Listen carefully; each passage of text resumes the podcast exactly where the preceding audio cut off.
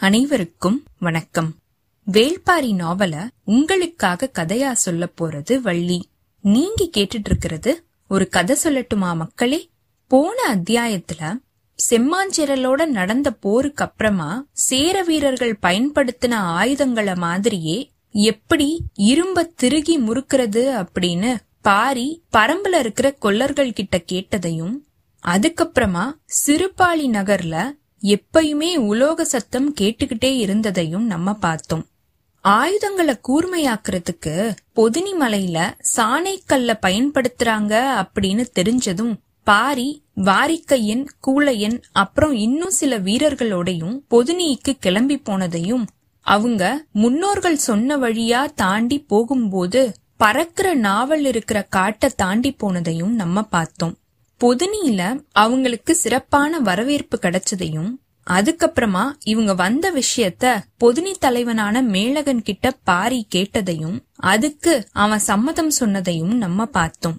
கடைசியா கூளையனும் வாரிக்கையனும் ஊரை போய் சுத்தி பார்த்துட்டு வரலான்னு போகும்போது ரெண்டு பேரும் ரெண்டு விஷயத்த பார்த்து அதிர்ச்சி அடைஞ்சதையும் அதுக்கப்புறம் அவங்க திரும்பி வரும்போது பாரி அதை விட அதிர்ச்சியா உட்கார்ந்திருந்ததையும் நம்ம பார்த்தோம். இப்போ இந்த அத்தியாயத்துல ஆதினி பாரி கிட்ட என்ன சொல்லிட்டு போனா? எதுக்காக பாரி அதிர்ச்சியோட உட்கார்ந்திருக்கான் ஆதினி ஏன் பாரிய விட்டு விலகிக்கிட்டே இருந்தா அப்படிங்கறதுக்கான காரணத்தை அவ சொன்னாலா பாரிக்கும் ஆதினிக்கும் திருமணம் நடக்குமா? பாரிக்கும் ஆதினிக்கும் திருமண பேச்சுவார்த்தை எப்படி நடக்க போகுது? ஒரே ஒரு பொருளை தானே மாத்திக்கலாம் அப்படின்னு மேலகன் சொன்னா. இப்போ சாணைக்கல்ல மாத்திப்பானா? இல்ல பாரி வேற ஏதாவது ஒரு விஷயத்த கேட்க போறானா? இப்படிங்கிற எல்லா விஷயத்தையுமே பார்க்கலாம். வாங்க கதைக்குள்ள போகலாம். சு வெங்கடேசன் அவர்களுடைய வீரயுக நாயகன் வேள்பாரி அத்தியாயம் ஐம்பத்தி எட்டு. கனவுகள் களைஞ்சதுக்கு அப்புறமாவும் அது ஞாபகத்திலிருந்து மறையறதில்ல. ஏன் அப்படின்னா கனவுகள் உருவாகிறதே நினைவோட குழிக்குள்ள இருந்துதான் அது மறைஞ்சுக்கிற இடமும் தன்னை வெளிப்படுத்திக்கிற இடமும் ஒண்ணுதான்.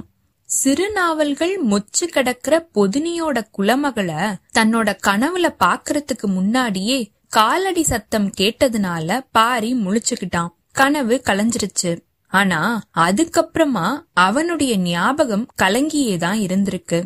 கனவோட ஆற்றலே அதுதான். நாவல் பழத்தோட துவர்ப்பு சுவை படிஞ்சிருக்கிற பெண் யாராயிருப்பா அப்படிங்கிற கேள்வி அவனுடைய மனசுலேருந்து சீக்கிரமா உதிர போறதாவே இல்ல. மேளகன் ஐஞ்சுவை கள்ள குடுத்து இவங்கள வரவேற்ற அந்த கணத்துல இருந்தே பாரியுடைய கண்கள் ஆதினிய தேட ஆரம்பிச்சிருச்சு. அவனுடைய ஞாபகத்துல நாவல் பழங்கள் பறந்த மாதிரியே தான் இருந்திருக்கு. ஆதினி மட்டும் கண்ணுல படாமலேயே இருந்திருக்கா. வந்தவங்க விருந்து சாப்பிட்டுட்டு சந்தோஷமா இருந்திருக்காங்க. எவ்வியூர் மாதிரி மலை முகட்டுல இருக்கிற ஊர் கிடையாது பொதுனி. மலையோட அடிவாரத்துல ஒரு சின்ன குன்று மேல அது நிலை கொண்டிருக்கிற ஊரு. புல்வை குரம்பால செஞ்ச குடில்கள் ஒரு இதமான சூழலை கொடுத்திருக்கு. பாரியோட கண்கள் முதல் முறையா ஆதினிய பாக்கும்போது அவ கொஞ்சம் மறைஞ்சு நின்னுதான் இவனை பாத்துட்டு இருந்திருக்கா. தாம் பாக்குற நொடியில சட்டுன்னு மறையிற ஒருத்தி அவ இல்லாம வேற யாரா இருக்க முடியும்? அவ மறைய ஆரம்பிக்கும் போதே மனசு அத தெரிஞ்சுக்க ஆரம்பிச்சிருச்சு. அதுக்கப்புறமா மனச கட்டுப்படுத்தி கூட்டிட்டு போறது அப்படிங்கறது சுலபமான விஷயம் கிடையாது. இழுத்துட்டு போறது இயல்பாவே பெண்களுக்கு வாய்க்குமோ? இப்படின்னு வாரிக்கையன் கிட்ட கேட்கணும் அப்படின்னு பாரிக்கு தோணிருக்கு. சேரனோட நடந்த போர்ல முன்களத்துல நிறுத்தி எந்த பதிலுமே சொல்லாம தவிக்க விட்டவன் தானே நீ. இப்போ பதில் இல்லாம நீ தவிச்ச அல அப்படின்னு வாரிக்கையன் சொல்லிடுவானோ அப்படின்னு பாரிக்கு தோணிருக்கு. ரெண்டு பேருமே பாக்குறதுக்கு முன்னாடியே ஒருத்தர ஒருத்தர் பத்தி நல்லாவே தெரிஞ்சு வச்சிருந்திருக்காங்க. செம்மாஞ்சேரலோட நடந்த போர்ல பாரி சம்பாரிச்ச வெற்றி மலைநாடு முழுசுமே பரவி இருந்திருக்கு. ஆதினியோட கனவுக்குள்ள அந்த வெற்றி நாயகனே நிலை கொண்டு இருந்திருக்கான். பாரியோட கனவுக்குள்ள பறக்கிற நாவல் பழம் நிலை கொண்டு இருந்திருக்கு. அவன் அந்த கதைய நம்பல. ஆனா கதைகளால சூழப்பட்டிருக்கிற ஒருத்தி பாக்குறதுக்கு முன்னாடியே பழக்கமாயிடுறா. நல்லா பழகுன ஒருத்திய இன்னும் பார்க்கவே இல்ல அப்படின்னு சொன்னா யாராவது நம்புவாங்களா? காதல் இப்படித்தான் செய்யும். நீரில்லாத குளத்துல குளிச்சு நனைஞ்ச கூந்தலோட வரவளுக்கு ஆடைய கொண்டு போய் குடு அப்படின்னு சொல்லி காதலனை அனுப்பி வைக்கும். தூக்கத்துல பூக்குற கனவு மாதிரி மயக்கத்துல பூக்குற கனவுதான் காதல். ஆனா கனவை விட இது வலிமையானது. கனவு உள்ளுக்குள்ள மட்டும்தான் செயலாற்றும். தனக்குள்ள மட்டுமே பூக்குற பூ. ஆனா காதல் அப்படி கிடையாது. உலகத்தையே பூக்க வைக்கிற பூ. பொதுனியோட இளங்காற்றுக்கு நடுவுல திக்கு தெரியாம அலைஞ்சுகிட்டே இருந்திருக்கான் பாரி. இப்படி தவிச்சு அலைஞ்சுகிட்டு இருந்த அவனுடைய கண்களுக்கு ரெண்டாவது நாள் காலையில தான் அவ கண்ணுல பட்டிருக்கா. மயில் கொன்றை மரத்துக்கு மலர் மாலைய சூடி வணங்கிக்கிட்டு இருந்த ஆதினிய பாரி தற்செயலா பாத்திருக்கான் அவன் கூட மேழகனும் வாரிக்கையனும் இருந்திருக்காங்க. பார்த்த நொடியிலேயே பாரி அங்கிருந்து நகர முடியாம நின்றுக்கான் மேழகனும் வாரிக்கையனும் நின்றுக்காங்க ஆதினி மயில் கொன்றை மரத்தை பார்த்து நின்னு அத வணங்கிக்கிட்டு இருந்திருக்கா. தான் நிக்கிறதுக்கான காரணத்தை சொல்ல முடியாம பாரி நின்னுட்டு இருந்திருக்கான் மேலகனோ அவ மயில் கொன்றைக்கு மாலைய சூடி வணங்கிக்கிட்டு இருக்கிற காரணத்தை சொல்ல முடியாம நின்றுக்கான் பொதினிமலையில இருக்கிற பெண்கள் அவங்களுக்கானவனை கண்டுபிடிச்சிட்டாங்க அப்படின்னா மயில் கொன்றை மரத்துக்கு மாலைய சூடி சந்தோஷப்படுவாங்க. ஆதினி இப்போ அதத்தான் செஞ்சுகிட்டு இருக்கா அது மேளகனுக்கு புரிஞ்சிருக்கு. ஆனா அத பாரிக்கிட்ட சொல்றதுக்கு அவன் தயங்கி நின்றுக்கான் பாரியோட தயக்கம் வேற விதமா இருந்திருக்கு. ஆதினி மரத்துக்கு சூட்டின மாலையை எடுத்து அவளுக்கு சூட்டிடுவோமா அப்படின்ற ஒரு யோசனை பாரிக்கு ஓட ஆரம்பிச்சிருக்கு. தான் பரம்போட தலைவன். வந்த வேலை முடியாம மத்த வேலைகள்ல கவனம் சிதறது நம்மளுக்கு அழகில்ல இப்படின்னும் பாரிக்கு தோணிருக்கு. அதனால அவன் எதுக்காக வந்தானோ அந்த வேலை முடியற வரைக்கும் ஆதினிய பாக்குறதில்ல அப்படின்னு முடிவு செஞ்சு அவன் நடக்க ஆரம்பிச்சிருக்கான். ஆதினியோட முகத்தை பார்க்காம பொழுத கடத்துறதுக்கு பாரி முயற்சி செஞ்சிருக்கான் அது அவ்வளவு சுலபமா இல்ல. பொதினி மலையோட இளங்காற்றும் புல்மேடும் பெரிய மலையும் மணக்கிற மலை வாசமும் அவன பாடா படுத்தி எடுத்திருக்கு. ஆனாலும் ரொம்பவே கட்டுப்பாடோட அவனுடைய எண்ணங்களை சிதற விடாம பாரி கவனமா இருந்திருக்கான் ஆனா ஆதினியும் தன்னோட நிழல் அவனுடைய நிழல்ல படுற மாதிரியே பொழுதுக்கு ஒரு தடவை நடந்துகிட்டே இருந்திருக்கா. அவ கைவீசி நடக்கும்போது அவளுடைய வலது கையோட நீண்டிருக்கிற நிழல் தன்னோட மார்ப அணைச்சுக்கிட்டு போகும்போது துடிச்சு போயிருக்காம் பாரி. நிழலுக்குள்ள புகுந்து உடலுக்குள்ள வெளியில வந்துகிட்டு இருந்திருக்கா ஆதினி. என்னதான் செய்ய முடியும் பாரியால? மூன்றாவது நாள் சாயங்கால நேரத்துல பொருத்தமான சூழ்நிலையில சாணைக்கல்ல பத்தின பேச்சு வந்திருக்கு. வாரிக்கையனும் கூளையனும் ரொம்பவே சந்தோஷத்தோட அதுல பங்கெடுத்திருக்காங்க. பாரியோ அந்த கல்ல பரம்புக்கு கொடுத்து உதவணும் அப்படின்னு கேட்டிருக்கான் மேலகனும் அதுக்கு சம்மதம் சொல்லிருக்கான் இந்த பேச்சு நடந்துகிட்டு இருக்கும்போது கொஞ்சம் தூரத்துல ஒரு நெல்லி மரத்தோட அடியில தன்னோட தோழிகளோட உட்கார்ந்திருந்திருக்கா ஆதினி. பாரி இத கேட்டதும் மேளகன் ஒத்துக்கிட்டதும் ஆதினியோட காதுல விழுந்திருக்கு. ஒரு நொடி திகச்சு போயிருக்கா ஆதினி. பாரியா இத கேட்டது? அப்படின்னு திருப்பியும் ஒரு தடவை மனசுக்குள்ள உறுதிப்படுத்திருக்கா அவளுடைய கண்கள் கலங்கிருக்கு. சட்டுன்னு அந்த இடத்துல இருந்து எந்திரிச்சு போயிருக்கா. கூட இருந்த தோழிகளுக்கு இதோட காரணம் புரியல. மேளகன் சாணைக்கல்ல தரத்துக்கு ஒத்துக்கிட்டதுக்கு அப்புறமா தான் பாரியோட மனசு தன்னோட இயல்பு நிலைக்கே திரும்பியிருக்கு. அதுக்கப்புறம்தான் அவனுடைய கண்கள் ஆதினிய தேட ஆரம்பிச்சிருக்கு. அவ நெல்லி மரத்தை விட்டு அங்கிருந்து போயிட்டா. தேடி பார்த்திருக்கான். அவளை பார்க்க முடியல. அடுத்த நாள் காலையில எந்திரிச்சதும் பாரியோட கண்கள் அவளைத்தான் தேடிக்கிட்டு இருந்திருக்கு. மேளகன் வந்திருக்கான். சாணைக்கல் இருக்கிற இடத்துக்கு போறதுக்கு எல்லாருமே ஒன்னா கூடியிருக்காங்க. ஆனா ஆதிரி மட்டும் கண்ணுல தட்டுப்படவே இல்ல. மூணு நாட்களா தன்னோட நிழலோட உரசிக்கிட்டு நகர்ந்துட்டு இருந்தவ இப்போ கண்ணு பாக்குற தூரத்திலேயே இல்லையே அப்படின்னு புரியாம திகச்சு போயிருக்காம் பாரி. ஆதினியோட தோழிகளுக்குமே இது புரியல. பார்த்த நொடி முதல்ல இருந்து பாரிய விட்டு அகலாத ஆதினியுடைய கண்கள் இப்போ அவன் இருக்கிற திசை பக்கமே திரும்பாம இருக்கிறதோட காரணம் ஏன் அப்படின்னு அவங்களுக்கு புரியல. சாணைக்கல்ல அறக்கோட கலந்து ஒரு பெரிய உருண்டையா செஞ்சு அத காய வைக்கிறத பத்தி மேழகன் விளக்கமா சொல்லிருக்கான். பாரி அத பாத்துக்கிட்டே தான் இருந்திருக்கான். ஆனா கல்லும் அரக்கும் ஒட்டாம இருக்கிறதோட துயரம் தான் அவனுடைய மனசுலயுமே இருந்திருக்கு. சாணைக்கல் காயறதுக்கு நாட்கள் நிறையவே ஆயிருக்கு. அது வரைக்கும் இவங்க எல்லாருமே காத்துக்கிட்டு இருந்திருக்காங்க. ஆனா பாரியால ஆதினியோட புறக்கணிப்ப புரிஞ்சுக்கவும் முடியல அத தாங்கிக்கவும் முடியல. அவளோட இருந்த தோழிகளுக்கும் அது புரியல. அன்னைக்கு காலையில வாரிக்கையனும் கூழையனும் கூட வந்தவங்கள கூட்டிக்கிட்டு மருத்துவ குடிசைய நோக்கி கிளம்பும் போது பாரி மட்டும் அவங்க கூட போகாம தனியா இருந்திருக்கான். இன்னைக்கு ஆதினிய எப்படியாவது பார்த்து பேசிடணும் அப்படின்னு அவன் முடிவோட இருந்திருக்கான். சிற்றோடையோட கரையில இருந்த செண்பக மரத்தோட அடியில அவ உட்கார்ந்து இருந்திருக்கா தனியா உட்கார்ந்திருந்தவளுடைய முகத்துல கவலையுடைய ரேகை தெரிஞ்சிருக்கு. குழப்பத்தோட பிடியில இருந்த பாரி அவளுக்கு முன்னாடி வந்து நின்னதும் பேசாம அங்கிருந்து கிளம்புறதுக்கு ஆதினி தயாராயிருக்கா. அவளை மறுச்சு நின்ன பாரி கேட்டிருக்காம் என்னை விட்டு விலகி போறதோட காரணம் என்ன? அப்படின்னு. நிமிர்ந்து பாரியோட கண்களை பார்த்திருக்கா ஆதினி? அவளுடைய பார்வையோட பொருள் அவனுக்கு புரியல. அவ சொல்லிருக்கா பரம்போட தலைவன் நான் நினைச்ச மாதிரி இல்ல அப்படின்னு. பாரி அதிர்ந்து போயிருக்கான் அவ எதனால இந்த வார்த்தைய பயன்படுத்துறா? அப்படின்னு அவனால புரிஞ்சுக்கவே முடியல. ஒருவேளை இவளோட தந்தை கிட்ட சாணைக்கல் வேணும் அப்படின்னு நம்ம உதவி கேட்டதுனால இவ இப்படி நினைக்கிறாளோ அப்படின்னு பாரிக்கு தோணிருக்கு. இதுல தப்பு எதுவுமே இல்லையே.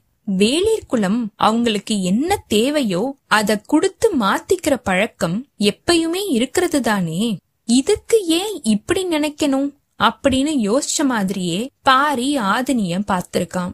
அவளோட நேர்கொண்ட பார்வைய அவ கீழே இறக்காமலேயே இருந்திருக்கா. அவளுடைய உறுதி அவ பாக்குற பார்வையோட கோணத்துல இருந்தே வெளியில தெரிஞ்சிருக்கு. பாரியால அத புரிஞ்சுக்கவே முடியல. நான் செஞ்ச தப்பு என்ன? அப்படின்னு பாரி கேட்டிருக்கான். குலத்தலைவனுக்கு எது அழகு? அப்படின்னு ஆதினி கேட்க தன்னோட குலத்தை காக்குற துணிவும் வீரமும் அப்படின்னு பாரி சொல்லிருக்கான். அது ரெண்டும் இருக்கிறதுனாலதான் அவன் தலைவனாவே ஆகுறான். ஆனா அவனுக்கு அழகு சேர்க்கறது அதையும் மீறின பண்புகள் தானே? இப்படின்னு ஆதினி கேட்டிருக்கா. இது கேள்வி கிடையாது. பதில் நான் பண்பு பாராட்டுறதுல ஏதாவது குறை வச்சுட்டேனோ? அப்படின்னு மனசுக்குள்ளேயே பாரி யோசிக்க ஆரம்பிக்கும் போதே அவனுடைய குரலோட வீரியம் குறைய ஆரம்பிச்சிருக்கு. சின்ன செருமலோட அந்த நிலைய சமாளிச்ச மாதிரியே பாரி கேட்டிருக்கான். நீ என்கிட்ட என்ன தப்ப கண்டுபிடிச்சியோ அத தயக்கமே இல்லாம சொல்லு அப்படின்னு. குறைய சொல்றதுக்கு எனக்கு தயக்கம் இல்ல ஆனா சொல்ற உரிமை இல்லாம இருக்கிறது தான் என்னோட தயக்கத்துக்கான காரணம். இப்படின்னு ஆதினி சொல்லிருக்கா. நீ மயில் கொன்றைக்கு மாலைய சூட்டும் போதே மனசளவுல நம்ம உரிமை கொண்டவங்களா ஆயிட்டோம். அதுக்கப்புறமும் ஏன் தயங்குற? அப்படின்னு பாரி கேட்டிருக்கான். ஆதினிக்கு இது கொஞ்சம் அதிர்ச்சியாவே இருந்திருக்கு. பொதினியோட வழக்கத்தை இதுக்குள்ள பாரி தெரிஞ்சுக்கிட்டானே அப்படின்னு அவளுக்கு தோணிருக்கு. பரம்போட தலைவன் வந்திருக்கான் அப்படின்னு தெரிஞ்சதுல இருந்தே என்னோட மனசு ஒரு இடத்துல நிலை கொள்ளல. வேளிர் கூட்டத்தோட இணையில்லாத வீரனான உங்களை பத்தின கதை காடு முழுசுமே பரவி கிடக்குது. உன்னை பார்க்காமலேயே நான் உன் மேல காதல் கொண்டு கிடந்தேன். உன்னுடைய பொதுனிக்கான வருகை நான் காதல் கொண்டு ரொம்ப நாள் கழிச்சுதான் நடந்துச்சு. இப்படின்னு ஆதினி சொல்லிருக்கா. பாரி இத வியப்போட கேட்டுட்டு இருந்திருக்கான் ஆனா அப்படின்னு சொல்ல ஆரம்பிச்சவ கொஞ்சம் தயங்கியிருக்கா. பாரி அவளுடைய வார்த்தைய கூர்மையா கவனிச்சுகிட்டு இருந்திருக்கான் பொதினி மலைக்கு வரவங்க தங்களுடைய குலத்தை காக்கறதுக்காக மருத்துவ உதவிய தான் கேட்டு வருவாங்க. நீயும் ஆயுத உதவிய கேட்ட. என்னால அதை ஏத்துக்கவே முடியல. இப்படின்னு ஆதினி சொல்லிருக்கா. ஆதினி இப்படி சொன்னதுக்கு அப்புறமா பாரியோட மனசுல இருந்த அழுத்தம் கொஞ்சம் குறைஞ்சிருக்கு. அவன் சொல்லிருக்கான் வேளிர் கூட்டத்துல மருத்துவ அறிவுல உச்சம் கொண்டிருக்கிறவங்க பொதினி மலையோட வேளிர்கள் தான் அப்படிங்கறது எனக்கு தெரியும். ஆனா எங்களுக்கு என்ன தேவையோ அதத்தானே நாங்க கேட்க முடியும். அப்படின்னு. இந்த பதில் ஆதினிய இன்னும் அதிர்ச்சிக்கு உள்ளாக்கியிருக்கு. தங்களுக்கு என்ன தேவை அப்படிங்கறத தெரிஞ்சுக்காமையே குலத்தலைவன் எப்படி இருக்க முடியும் அப்படின்னு கேட்டிருக்கா. ஆதினியோட இந்த சொற்கள் ஒரு கடுமையான தாக்குதலா இருந்திருக்கு பாரிக்கு. எதை வச்சு இப்படி வார்த்தைகளை பயன்படுத்துறா அப்படின்னு பாரிக்கு புரியல. பரம்போட தேவைகளை நான் தெரிஞ்சுக்கல அப்படின்னா சொல்ற? அப்படின்னு கேட்டிருக்கான். இந்த கேள்விய பாரி முடிக்கிறதுக்கு முன்னாடியே ஆதினி ஆமா அப்படின்னு பதில் சொல்லிருக்கா. திருப்பியும் அதிர்ச்சி அடைஞ்சிருக்காம் பாரி. பரம்பு நாட்ட பார்த்தே அறியாதவ பரம்போட தேவைய நான் தெரிஞ்சுக்கல அப்படின்னு எப்படி சொல்ல முடியுது? இப்படி பாரி யோசிக்கும் போதே அவனுடைய மனசு அதிர்ச்சியோடையும் ஆவேசத்தோடையும் இருந்திருக்கு. கொஞ்சம் தன்னோட மனச அமைதிப்படுத்தின மாதிரியே பாரி கேட்டிருக்கான் நீ பரம்ப பத்தி தெரியாதவ. பரம்பும் மருத்துவ குடியில தேர்ந்ததுதான். அதனால எங்களுக்கு மருத்துவம் சம்பந்தமான தேவை எதுவுமே வரல. அதனாலதான் நாங்க மருத்துவ உதவி எதுவுமே கேட்கல. சாணைக்கல் அப்படின்னு பாரி பேசிக்கிட்டே இருக்கும்போது தன்னோட கைய உயர்த்தி அவனுடைய பேச்ச நிறுத்தியிருக்கா ஆதினி. அவளுடைய பார்வையில இருந்த அழுத்தமும் அவ தன்னோட கைய உயர்த்தின வேகமும் எந்த ஒரு இடைவெளியுமே இல்லாம பாரியோட சொற்களை நிறுத்திருக்கு. பாரி தன்னோட விழிகள் அசையாம அவளையே பாத்துக்கிட்டு இருந்திருக்கான் ஆதினி சொல்லிருக்கா மருத்துவ தேவை எதுவுமே இல்லாத ஒரு குலம் தன்னோட குல ஆசானோட மூன்று மகன்களையுமே ஆட்கொல்லி மரத்துக்கிட்ட சாக கொடுத்தது ஏன்? அப்படின்னு கேட்டிருக்கா. இந்த ஒரே ஒரு கேள்வியால பாரிய ஆதினி ரெண்டு கூறா பிளந்திருக்கா. தூரத்துல கூழையனும் வாரிக்கையனும் பிரண்டை தேய்ச்ச சிரட்டையையும் பூனை வணங்கியையும் பார்த்துட்டு பாரிய நோக்கி வந்துகிட்டு இருந்திருக்காங்க. அவங்க வரத தெரிஞ்சுக்கிட்ட ஆதினி அந்த இடத்துல இருந்து நகர்ந்து போயிருக்கா. உறைஞ்சு போன கல்லு மாதிரி அங்க உட்கார்ந்திருந்த பாரிய பார்த்த வாரிக்கையனும் கூழையனும் திகச்சு போய் நின்றுக்காங்க. பாரியோட இந்த அதிர்ச்சி கலையறதுக்கு ரொம்ப நாள் ஆயிருக்கு. சாணைக்கல் காஞ்சுகிட்டே இருந்திருக்கு. செங்கார் சேவலோட விருந்து ஒவ்வொரு நாளுமே நடந்திருக்கு. பாரி அதுக்கப்புறமா ஒவ்வொரு விஷயத்தையுமே தெரிஞ்சுக்க ஆரம்பிச்சிருக்கான். ஆட்கொள்ளி மரத்துக்கு பக்கத்துல போறதுக்கு பொதினி மருத்துவர்கள் வழிய கண்டுபிடிச்சிருக்காங்க அப்படிங்கறது அதுக்கப்புறமா தான் பாரிக்கு தெரிய வந்திருக்கு. சேராங்கொட்டை விதையோட மூணு விதமான மூலிகைகளை அரைச்சு உடம்பு முழுசும் தேய்ச்சுக்கிட்டோம் அப்படின்னா அதுக்கு பக்கத்துல போயிட்டு வரலாம் அப்படின்னு அவங்க சொல்லிருக்காங்க சரி இவ்வளவையும் தேய்ச்சுக்கிட்டு அதுக்கு பக்கத்துல போக வேண்டிய தேவை என்ன அப்படின்னு கேக்கும்போது அதுக்கு அவங்க சொன்ன காரணம் இவங்களுக்கு பேர் அதிர்ச்சிய கொடுத்திருக்கு. பொதினிவாழ் வேலீர் கூட்டத்தோட மருத்துவ அறிவு எவ்வளவு உச்சத்துல இருக்கு அப்படிங்கறத பாரியால அப்போதான் முழுசா புரிஞ்சுக்க முடிஞ்சிருக்கு. செம்மாஞ்சேரலோட போரிட்டு அதுல அடைஞ்ச வெற்றிய மட்டும் கிடையாது. தேக்கனோட மகன்களை ஆட்கொல்லி மரத்துக்கு சாகு கொடுத்தது கூட கதை கதையா மலை முழுசுமே பரவி கிடக்குது அப்படின்னு பாரிக்கு புரிஞ்சிருக்கு. வந்த புதுசுல சாணைக்கல்ல பத்தியே கேட்டுட்டு இருந்த பாரி இப்போ ஆட்கொல்லி மரத்துக்கான மருத்துவத்தை பத்தியே கேட்டுட்டு இருக்கான் அப்படிங்கறத மேலகன் கவனிச்ச மாதிரியே தான் இருந்திருக்கான். வேளிர் கூட்டத்தோட ஒரு மாற்ற செஞ்சுக்கலாம் அப்படின்றதுதான் முன்னோர் வாக்கு. ஆனா பாரி ரெண்டு பொருளை கேப்பானோ அப்படின்னு மேலகனுக்கு தோணிருக்கு சாணைக்கல் அரக்கோட காஞ்சு இறுக பிடிச்சு வட்ட வடிவமான உருண்டையா மாறியிருக்கு. நாளைக்கு அத நீங்க எடுத்து பயன்படுத்தலாம் அப்படின்னு மேலகன் சொல்லும்போது பாரி சொல்லிருக்கான் எனக்கு சாணைக்கல் தேவையில்ல அப்படின்னு. இது மேலகன் எதிர்பார்த்ததுதான். சாணைக்கல்லுக்கு பதிலா ஆட்கொல்லி மரத்துக்கான மருந்ததான் பாரி கேப்பான் அப்படின்னு மேலகன் முன்னாடியே நினைச்சிட்டு இருந்ததுனால அவன் ஆனா இந்த மருந்த இனிமேதான் நாங்க உருவாக்கணும் அப்படின்னு சொல்லிருக்கான். நான் அந்த மருந்த கேக்கலையே அப்படின்னு பாரி சொல்லிருக்கான். மேலகன் அதிர்ச்சி அடைஞ்சிருக்கான். சாணைக்கல்லும் வேண்டாம் ஆட்கொல்லி மரத்துக்கான மருந்தும் வேண்டாம் அப்படின்னா உனக்கு என்னதான் வேணும் அப்படின்னு கேட்டிருக்கான். அத ஆதினி கிட்ட போய் கேளுங்க இப்படின்னு பாரி பதில் சொல்லிருக்கான். மேலகனுக்கு புரியல. கூட இருந்த வாரிக்கையனுக்கும் இது புரியல. கொஞ்சம் குழப்பத்தோடையே தன்னோட மகள் கிட்ட போய் மேலகன் கேட்டிருக்கான் பாரிக்கு என்ன வேணும்? அப்படின்னு. அதையே என்கிட்ட வந்து கேக்குறீங்க? இப்படின்னு ஆதினி சொல்லிருக்கா. பாரி தான் உன்கிட்ட கேட்க சொன்னான் இப்படின்னு மேலகன் சொல்லிருக்கான். பரம்போட தேவைய என்ன விட நீ தான் அதிகமா புரிஞ்சு வச்சிருக்க. இப்போ சொல்லு நான் எதை கேட்கணும்? இப்படின்னு பாரி தன்னோட காதோட சொல்ற மாதிரியான குரல் அவளுக்கு எதிரொலிச்சிருக்கு. உள்ளுக்குள்ள ஓடுன சிரிப்ப மறைச்ச மாதிரியே ஆதினி சொல்லிருக்கா மணவிழாவுக்கு ஏற்பாடு செய்யுங்க தந்தையே அப்படின்னு. மேழகனுக்கு புரியல பரம்போட தேவை என்ன அப்படின்னு தானே உன்கிட்ட கேட்க சொன்னான் பாரி அப்படின்னு அவன் கேட்டிருக்கான். ஆமா பரம்போட தேவை நான் தான் அத நான் சரியா கணிக்கிறேனா அப்படிங்கறத தெரிஞ்சுக்கிறதுக்காகவே பாரி உங்களை அனுப்பியிருக்கான். இப்படின்னு ஆதினி சொல்லிருக்கா. மேழகனுக்கு இப்பயும் புரியல. ஆதினி திருப்பியும் சொல்லிருக்கா. என்ன வச்சே என்ன கணிக்கிற ஒரு விளையாட்ட பாரி விளையாடுறான்.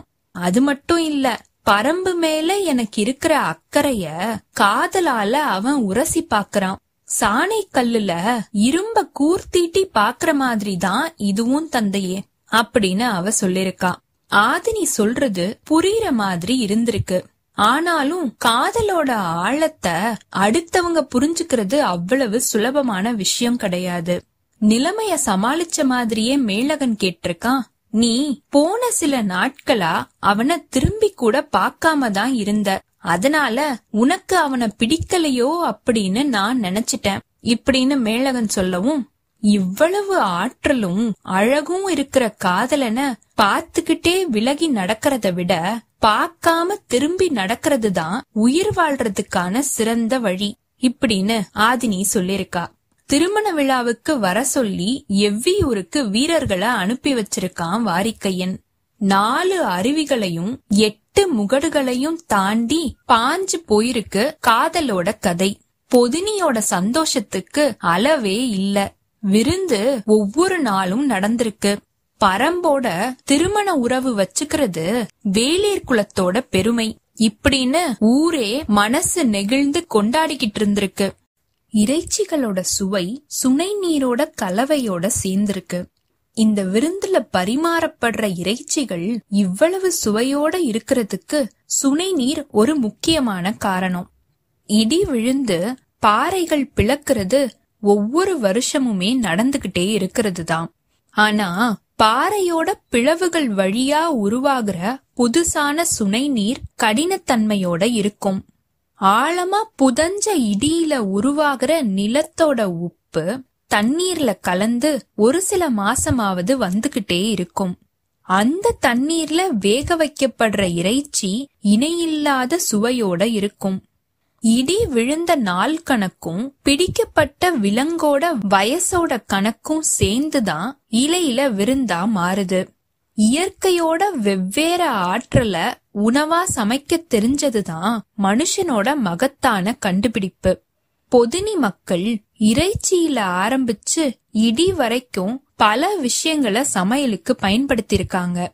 மண்ணும் தாதுக்களும் என்னையெல்லாம் செய்யும் அப்படிங்கறதுல இவங்களுக்கு இருக்கிற ஆற்றல இணையே சொல்ல முடியாது. புது இடியூற்றோட சுனை நீரால விருந்துக்கான இறைச்சி ஏற்பாடாயிருக்கு. வாரிக்கையனும் கூட வந்த எல்லாருமே எதையுமே விட்டு வைக்காம விருந்த முழுசா சாப்பிட்டு சந்தோஷப்பட்டிருக்காங்க. பொதினியோட ஐஞ்சுவை கல்லுக்கு இருக்கிற குணம் தனி குணம்தான். அத விளக்கி சொல்லிக்கிட்டே இருக்கும்போது மேலகன் சொல்லிருக்கான் ஆதினி மயில் கொன்றை மரத்துக்கு மாலை சூட்டுன அன்னைக்கே இந்த திருமணம் முடிவாயிடுச்சு அப்படின்னு லேசா சிரிச்சிருக்கான் வாரிக்கையன். ஏன் சிரிக்கிறீங்க? அப்படின்னு கேட்டிருக்கான் மேலகன். இந்த திருமணம் அதுக்கு முன்னாடியே முடிவாயிடுச்சு. அப்படின்னு வாரிக்கையன் சொல்லிருக்கான். மேலகனுக்கு இது புரியல. பரம்போட ஆதி கல்லான ஆலம்பனை கல்ல திருமண உறவுக்காக மட்டுமே குடுக்கிற பழக்கம் எங்களுடையது இப்படின்னு வாரிக்கையன் சொல்லிருக்கான். அப்படின்னா நீங்க சாணை கல்லுக்காக வரலையா? அப்படின்னு மேலகன் கேட்டிருக்கான். சாணை கல்லுக்கு மட்டும் அப்படின்னா பாரி ஏன் வரணும்? நாங்க மட்டுமே பத்தாதா? அப்படின்னு வாரிக்கையன் திருப்பி கேட்க பாரி தெரிஞ்சுதான் வந்தானா? அப்படின்னு மேலகன் கேட்டிருக்கான். சிரிச்ச மாதிரியே வாரிக்கையன் சொல்லிருக்கான் நாங்க யாருமே தெரிஞ்சுக்க மாட்டோம் அப்படின்னு நம்பித்தான் வந்தான். அவனோட அப்பனுக்கே கல்யாணம் முடிச்சு வச்சவன் நான். என்கிட்டயே விளையாடுறான் அப்படின்னு வாரிக்கையன் சொல்லிருக்கான். உங்களுக்கே இந்த செய்தி தெரியாதா? அப்படின்னு மேலகன் கேட்க சாணைக்கல்ல பத்தி விஷயத்த சொன்ன முதுபானன் கிட்ட இவன் அதிகமா கேள்வி கேட்டது ஆதினிய பத்தி தான் இப்படின்னு வாரிக்கையன் சொல்லிருக்கான். அப்படியா? அப்படின்னு மேலகன் கேட்டிருக்கான். இடி விழுந்த தண்ணீர்ல இறைச்சிய சேர்க்கிற உங்களுடைய அறிவ மாதிரி தான் ஆயுதத்தோட ஆதினிய சேர்த்தாம் பாரி. இப்படின்னு வாரிக்கையன் சொன்னதுக்கு அப்புறமா மேலகன் வியப்புல இருந்து மீண்டு வரத்துக்கு ரொம்ப நேரம் ஆயிருக்கு. குன்றோட சின்ன பாறையோட முனையில பாரி உட்கார்ந்திருந்திருக்கான். அவனோட தோல்ல சாஞ்சுகிட்டு இருந்திருக்கா ஆதினி. கும் இருட்டு அங்க நிலை கொண்டு இருந்திருக்கு. பாறையோட முகப்புல ஏன் நம்மள உட்கார வச்சிருக்கா? ஏதாவது காரணம் இருக்கும். இப்படின்னு யோசிச்ச மாதிரியே பாரி இருந்திருக்கான்.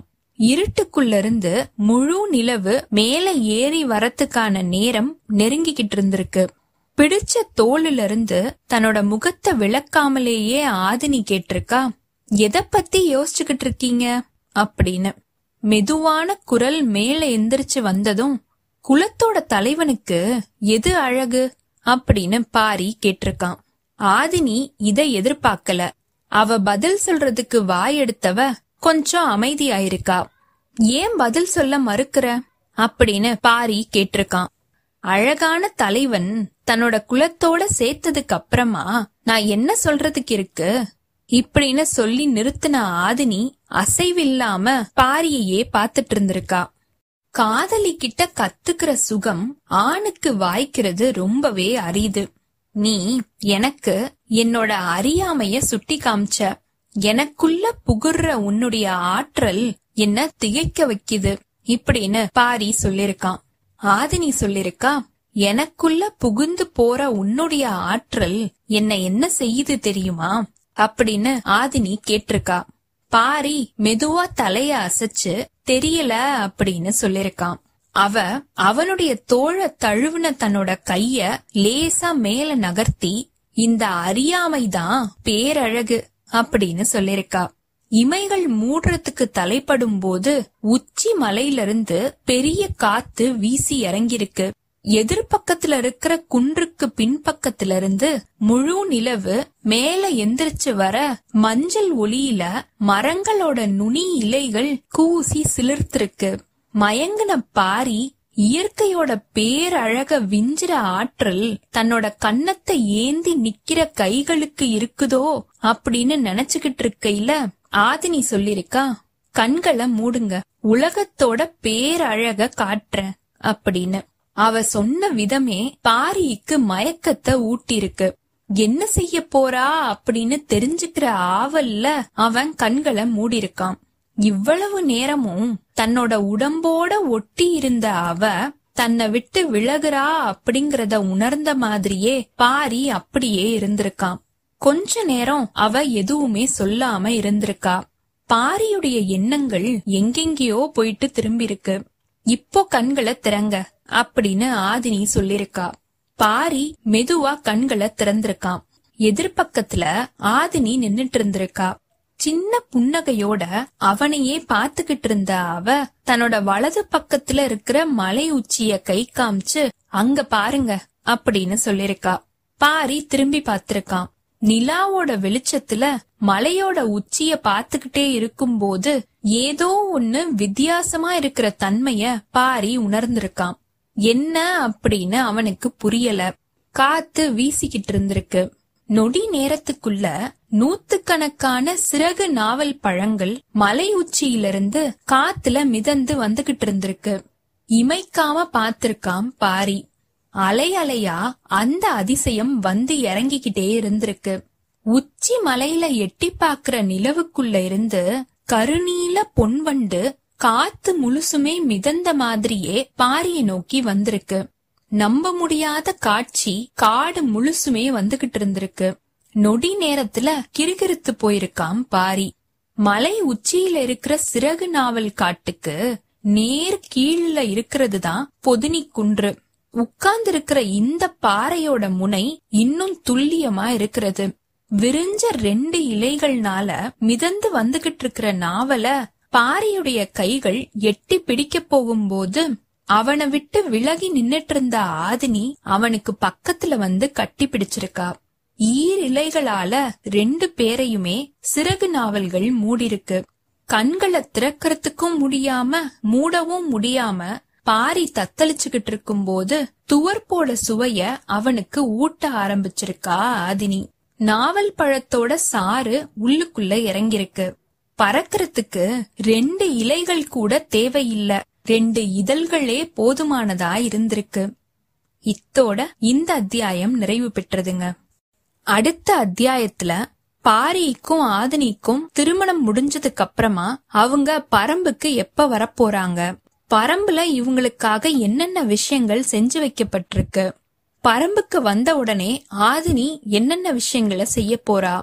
கபிலர் கேட்ட கேள்விக்கு பாரி தொடர்ந்து பதில சொல்ல போறானா? இல்ல வேற ஏதாவது விஷயங்களை சொல்றானா? சேர சோழ பாண்டியர்கள் என்னென்ன விஷயங்களை செஞ்சுகிட்டு இருக்காங்க? இந்த விஷயங்கள் பாரிக்கு தெரிய வருதா? இப்படிங்கிற எல்லா விவரத்தையுமே பார்க்கலாம். உங்களுக்கு இந்த எபிசோட் பிடிச்சிருந்ததுன்னா லைக் பண்ணுங்க உங்க ஃப்ரெண்ட்ஸ் எல்லாருக்கும் ஷேர் பண்ணுங்க கண்டினியூஸா எங்களுக்கு உங்க சப்போர்ட் கொடுத்துட்டே இருங்க. எங்களோட சேனலை சப்ஸ்கிரைப் பண்ணுங்க ஃபாலோ பண்ணுங்க. அடுத்த அத்தியாயத்துக்காக காத்திருங்க. அனைவருக்கும் நன்றி வணக்கம்.